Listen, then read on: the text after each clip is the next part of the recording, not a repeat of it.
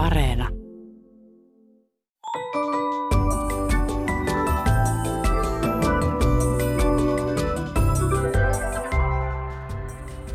Hei, tämä on Aristoteleen kantapää, audiosyöte kielen ja todellisuuden väliseltä ei kenenkään maalta, ja minä olen Pasi Heikura. Tänään selvitämme muun muassa, miksi siili taipuu siilin, vaikka hiili taipuu hiilen, mainion sanasta sanakirjan kirjoittajien kanssa. Kysymme, onko liikunta liikuntaa, ja lopuksi tutustumme Kotuksen valitsemaan tammikuun sanaan. Tuli on hyvä renki, mutta huono isäntä, sanoi entinen vanha kansa, eikä osunut kauas totuudesta. Tämän huomasi myös kuulijamme nimimerkki Kiirastulen sammuttaja tammikuun alussa MTVn uutisia seuratessaan.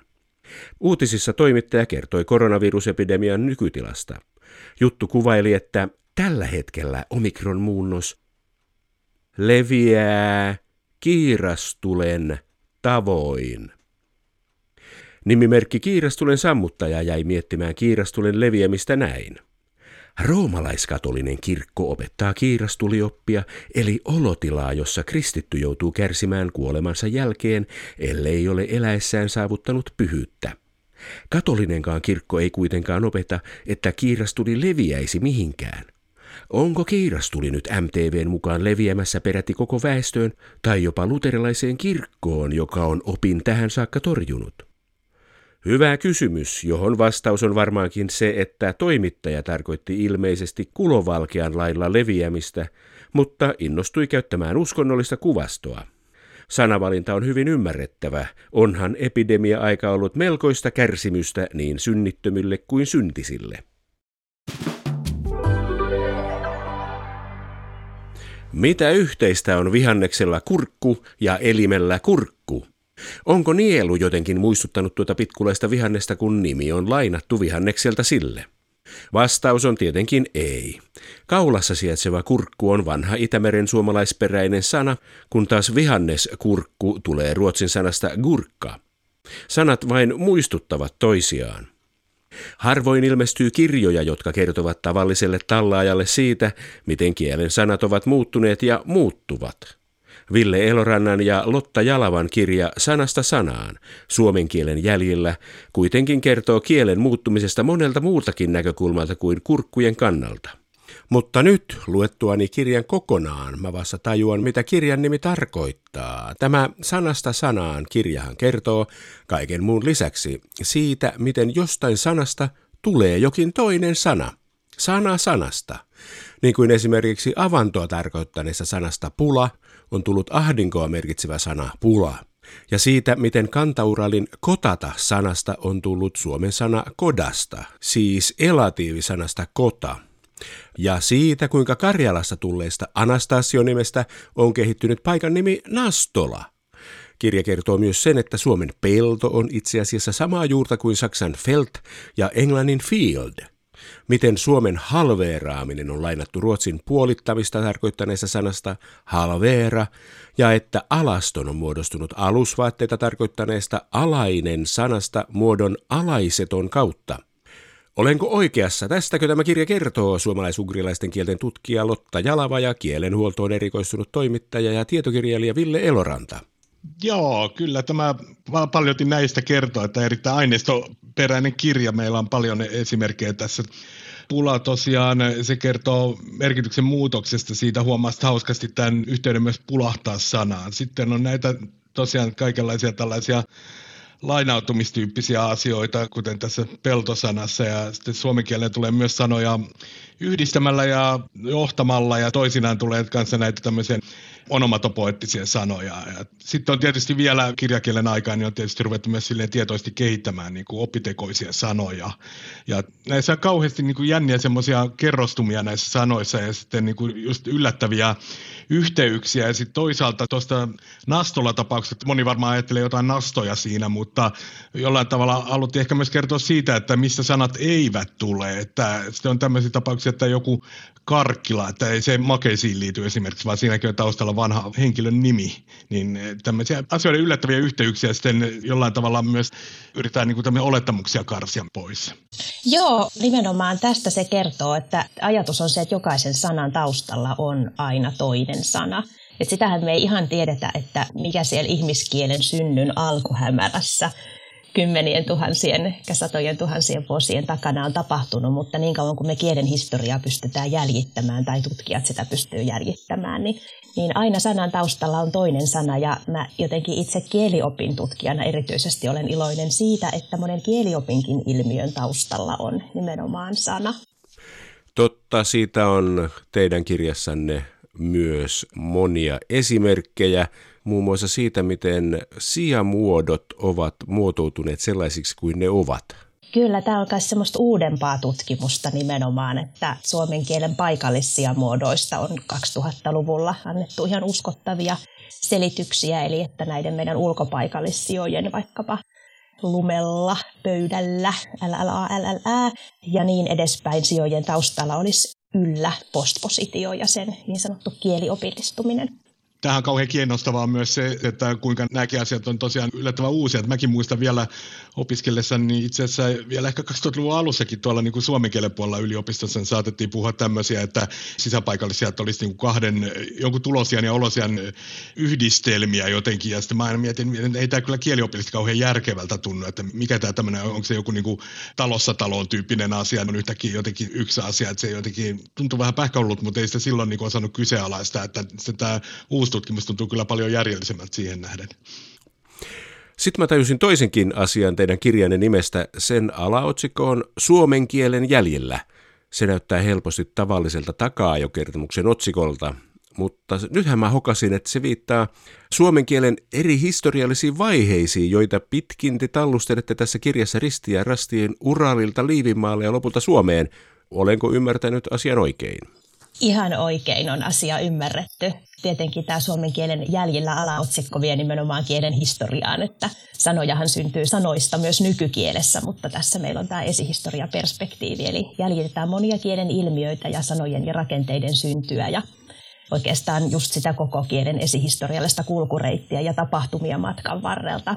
Että millä tavalla sieltä 4000 5000 vuoden takaa puhutusta kantaurallista on tullut suomen kieliä tietysti monien sukukieltensä ohella ja matkan varrella on tarttunut mieleen ja kieleen sitten sanoja kaikenlaista niin kuin indoiranilaisista kielistä ja parisataa balttilaista sanaa ja muutamia satoja germaanisia sanoja ja skandinaavisia myöhemmin ja monenlaisia ja miten siellä sitten kaikenlaista niin kuin sanojen johtamista ja yhdistämistä ja merkitysten muutosta on tapahtunut että tietenkään niin kuin kattava käsikirja ja kattava tämmöinen niin kuin koko suomen kielen esihistorian reittiä jäljittävä kirja tämä ei ole, mutta yritetään siinä niin kuin nimenomaan tämän kielen kehityksen jäljillä kulkea ja, ja tuoda koko ajan sitä niin kuin kielen koko historian perspektiiviä mukaan.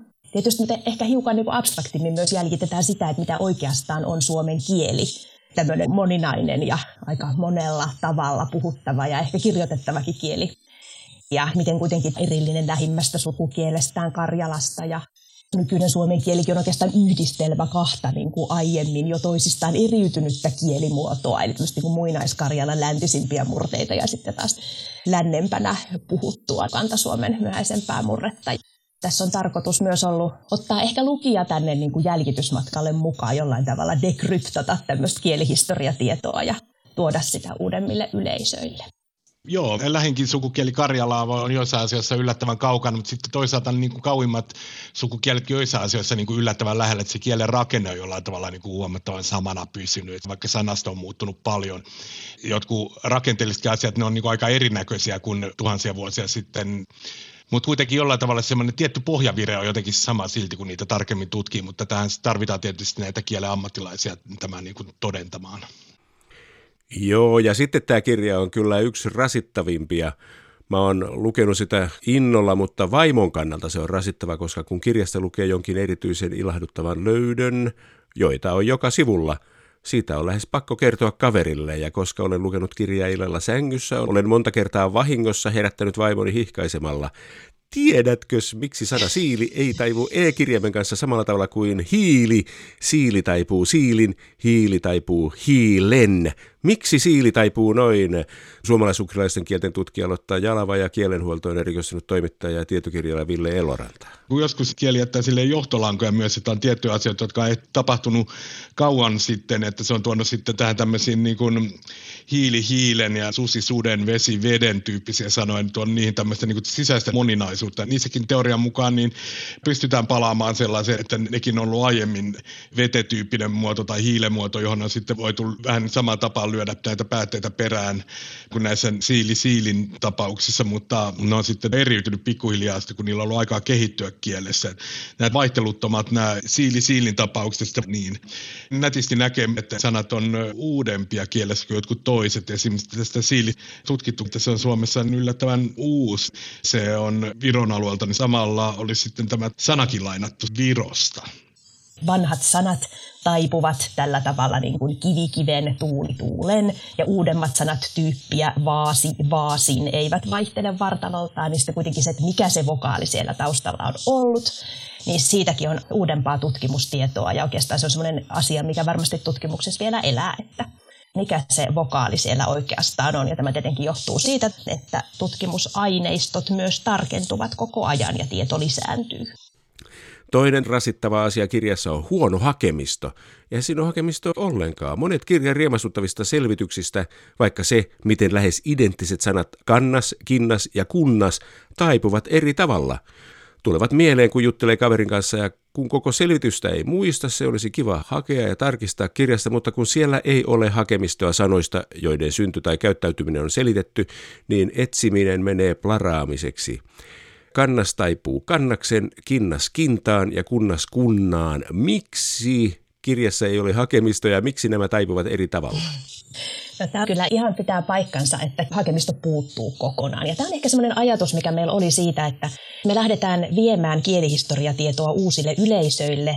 Ja koska tähän kirjaan oikeastaan ei ole tuotettu sinänsä uutta tietoa, vaan tähän on koottu vanhaa tietoa, akateemisista alkuperäislähteistä, niin meillä on ollut ehkä sellainen ajatus, että ne etymologiset sanakirjat, artikkelit, monet kirjat ja alkuperäislähteet, jotka meidänkin kirjan siellä kirjallisuusluettelossa sitten näkyvät, niin että ne olisi niin niitä, joiden ääreen toivomme, että ihmiset menevät näitä asioita sitten tarkistamaan. No, tämä ajatus tietysti jälkeenpäin ajatellen oli aivan väärä, koska totta kai on niin, että nimenomaan meidän kirjassa tosiaan vaikuttaa siltä, että monet asiat onkin onnistuttu sitten aika hyvin kiteyttämään ja ihmiset tosiaan haluaisivat palata sen saman lukemansa asian äärelle. Eli tämä on tietysti sellainen asia, mikä olisi pitänyt ehkä ajatella toisella tavalla, mutta toivotaan, että tulevaisuudessa etymologiset verkkosanakirjat lisääntyvät ja karttuvat. Ja toivotaan myös, että samalla sit meidänkin kirjassa olevasta tiedosta osa vanhenee. Siis totta kai tutkija aina toivoo, että itsekin kirjoittamansa tieto pääsee vanhenemaan, koska se tarkoittaa sitä, että tutkimus menee eteenpäin. Niin siis kannas, kinnas ja kunnas. Kannashan siis on tämmöinen taivutustyyppiin, missä KS vaihtelee tavuloppusen S kanssa kuuluva sana, eli kannas kannaksen, kuten varis variksen, jalas jalaksen, lihas lihaksen tyyppiä. On ajateltu, että se on kantasanasta johdettu. Sitten taas eh, kinnas kintaan, eli oikeastaan kintahan. Siellä on taustalla tämmöinen ehkä kimtas tai kintas muoto. Länsimurteissahan tämä on vielä kintas-muodossa, ihan perusmuotokin. Se kintas sitten taipuu kintahan ja sieltä se H on vaan, se on ikään kuin tämmöinen S astenvaihtelupari ja se on sieltä vaan tipahtanut pois, jolloin tulee kinnas kintaan ja kunnas sitten, no se ei ole ollut mikään kuntasmuoto, kuten Kinna sanoi, kintasmuoto, eli se ei sitten voi olla kunnas kuntaan, eli sinne sitä teetä ei mistään tule, kun sitä ei koskaan ole ollutkaan. Siellä on taustalla joku tämmöinen kantagermaanin, onkohan se joku hunas-tyyppinen sana, niin sitten se on kunnas, kunnahan. Kun lukee kirjan esimerkkejä näistä sadoista sanoista, jotka on vuosien ja vuosisatoja ja siis vuosituhansien aikana muuttuneet, niin tulee mieleen, että päteekö tämä sama alituinen muuttuminen kaikkiin suomen kielen sanoihin, että äänteen muutokset ja muut prosessit muokkaavat niitä koko ajan? Niin, jotenkin tuntuu, että nyt kun eletään tällaista niin normitettu yleiskielen aikaa, niin helposti ajattelee, että ei tässä niin kuin varmaan mitään muutoksia meneillään ole, mutta sitten pitäisi kurkistaa tuonne niin murteiden ja puhekielen suuntaan. Että joskus tuntuu, että vaikka se on tärkeää, että yleiskielen normitettu vihan viestintäsyistä, niin se on antanut vähän semmoinen ehkä epäterveen kuvan siitä, että miten peilataan sitten niin kuin muuta kieltä siihen, että se olisi joku semmoinen aito ja alkuperäinen. Että kyllä tässä niin kuin on nähtävissä monenlaisia kehityskulkuja kuitenkin. Että musta tuntuu jotenkin, että ihmiset on muutenkin vähän semmoisia historiattomia, ne ei oikein aina osaa sitä omaa aikansa pysty niin kuin peilaamaan muihin aikoihin semmoinen hyvällä perspektiivillä. Et pohdittiin myös sitä, että monikielihän on muuttunut kirjakielestä huolimatta niin kuin merkittävästi. Että englanti on semmoinen aika malliesimerkki siitä, että eihän kirjoitusasusta välillä pysty ollenkaan päättelemään ääntöasua tai jossain Ranskassakaan, mutta ei se johdu siitä, että ne olisi joskus muinoin lätkinyt ihan mitä sattuu sinne kirjaimistoon, että ne on silloin vastannut varsin tarkastikin sitä, mitä on äännetty silloin joskus vuosisatoja sitten, mutta sitten ei ole oikein pystytty päivittämään sitä kirjakieltä sitten sen mukana jollain tavalla vastaamaan sitä, että mitä sieltä suusta nykyään ulos tulee. Että jatkuvasti varmasti jotain on meneillään, mutta se ei välttämättä ole kauhean nopeata. Joo, just näin. Ja kyllähän varmaan niin kuin pari tai muutamakin sukupolvea aina niin kuin jollain tavalla puhuu kuitenkin niin kuin samaa kieltä ja on samassa kielen systeemissä mukana. Ja tietenkään ihan kaikki sanat ei muutu vuosituhansissakaan, mutta jotkut yllättävän paljon. Ja ehkä sitten nämä niin kuin tämmöiset äänteenmuutokset ja isommat muutokset kielessä, niin ne tapahtuu tietyssä ajan jaksossa ja muokkaa tosiaan ihan säännöllisesti silloin niin kuin kaikkia siinä kielessä olevia sanoja ja rakenteita. Että jos me nyt ajatellaan vaikka tämmöistä, niin kuin, että kantasuomessa H-äänne on syntynyt, siis ennen sitä ei ole ollut H-äänettä ollenkaan, ollut S-äänne. Ja vaikka just klassikko esimerkki sanan hiiri, kanta, uralilainen muoto, jotakin muotoa shingere tai jotain tämän tyyppistä. Ja sitten kun se Ash on muuttunut Hawksi, niin sitten H on kantasuomeen syntynyt. Ja, ja tämä hän on tehnyt nyt sitten comebackin nykyään tämmöisessä vaikka shakissa ja sheivaamisessa, jos ne haluaa sillä tavalla ääntää.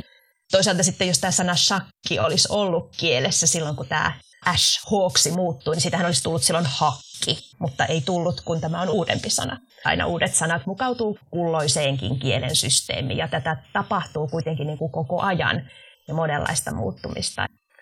Et nykyisin ehkä suomen kielikin sallii enemmän niin tämmöisiä konsonanttiloppuisia sanoja lainasanoissa, kun aikaisemmin on tullut väkisin loppuun i. Et siis aikaisemmin on muokattu lainasanoja vaikka niin kuin pankki, turisti, bussi, tomaatti, mutta ei ole kuitenkaan nykyisin ei ole internetti yleiskielessä, vaikka puhekielessä ehkä usein onkin. Voi tietysti ajatella, että nyt voisi muuttua kielessä niin laiskasti ääntyvä, vaikka sanan alkunen i, niin kuin ihana kuin sana ehana, tai isän esän kanssa, niin voisiko se muuttua sitten jossain vaiheessa tämmöiseksi redosoituneeksi vokaaliksi ihan oikeastikin, emme tiedä. Ja sitten tulevaisuudessa mietitään, että mitä tämä hana tarkoittaa. Just näin.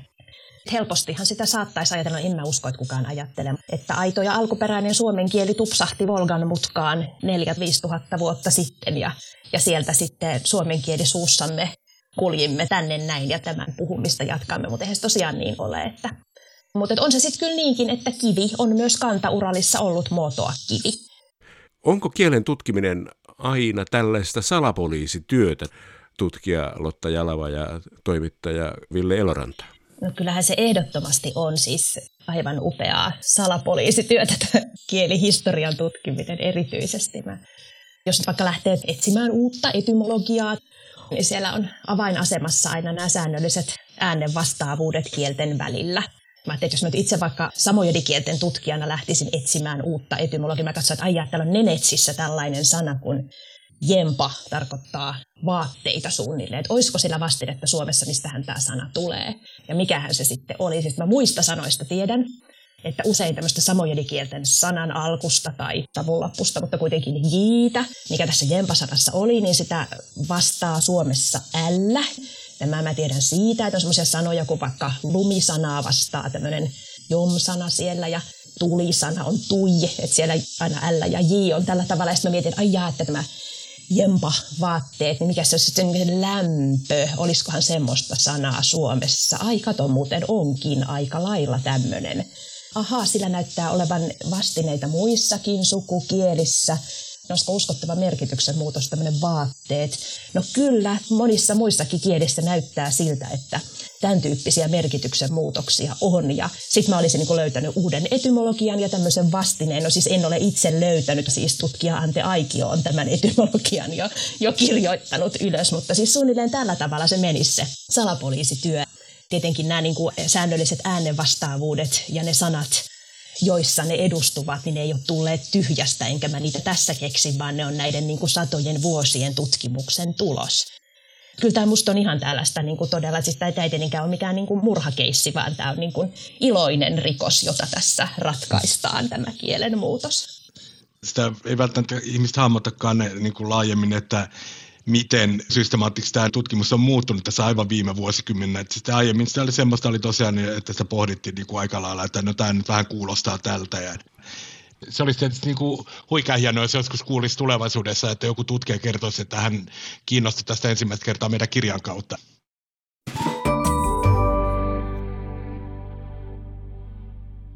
Jos ihmisillä joskus menevät sekaisin puurot ja vellit, ei ihme, jos menevät sellaisetkin asiat, joilla on sama nimi.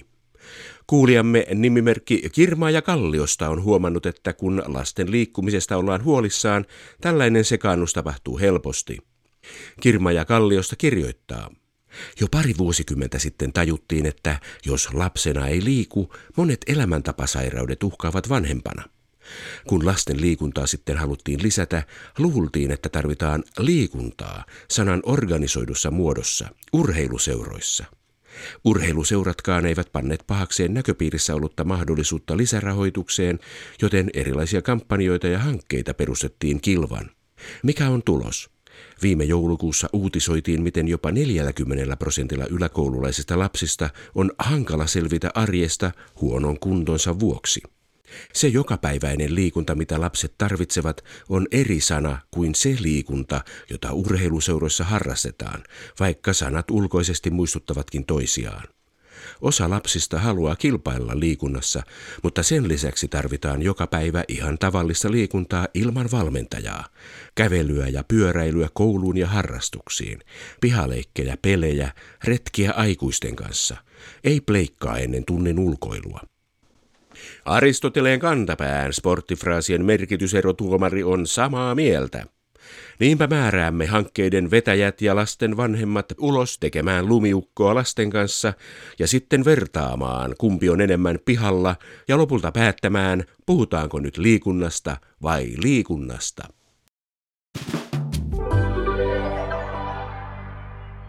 Tammikuun historiallinen vaalitapahtuma ei jäänyt huomaamatta Kotuksen sanakirjan toimitukselta. Tammikuun sana onkin aluevaalit. Näin kielitoimiston väki sanaa puntaroi. Valtakunnassa on haudutettu ja hämmennetty sote-soppaa pitkälti toistakymmentä vuotta, ja lopulta kansakin pääsi kastamaan siihen lusikkansa. Tähän asti sosiaali- ja terveyspalvelujen sekä pelastustoimen järjestämisestä ovat vastanneet kunnat, mutta vuoden 2023 alusta vastuu siirtyi hyvinvointialueille. Näiden palvelujen toteuttamisesta äänestettiin tammikuussa maamme historian ensimmäisissä aluevaaleissa. Aluevaalien vaalipiireinä ovat 21 hyvinvointialuetta, joista suurin osa vastaa nykyisiä maakuntia.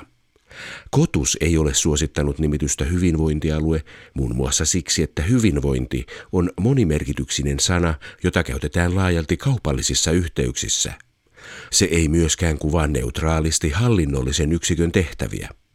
Lainlaatijat päätyivät kuitenkin tuohon pitkähköön hyvinvointialuetermiin ja vaaleista tuli lyhyemmin aluevaalit. Sopii toivoa, että aluevaltuustot pystyvät käyttämään alueelle osoitettuja niukkoja varoja luovasti ja tasapuolisesti, jotta jokainen saisi tarvitsevansa hyvinvointipalvelut, eikä keneltäkään kirpoisi lusikka kädestä ennen aikojaan. Hyvin sanottu, Kotus. Eli voikaa hyvin. Tässä kaikki tänään. Jos silmäsi sattuu tai korvaasi särähtää jokin lause tai sana, ilmoita asiasta Aristoteleen kantapäälle sähköpostiosoitteeseen aristoteles.yle.fi tai lähetä viesti ohjelman Facebook-sivun kautta. Vastaanotin kuulemisiin ensi viikkoon.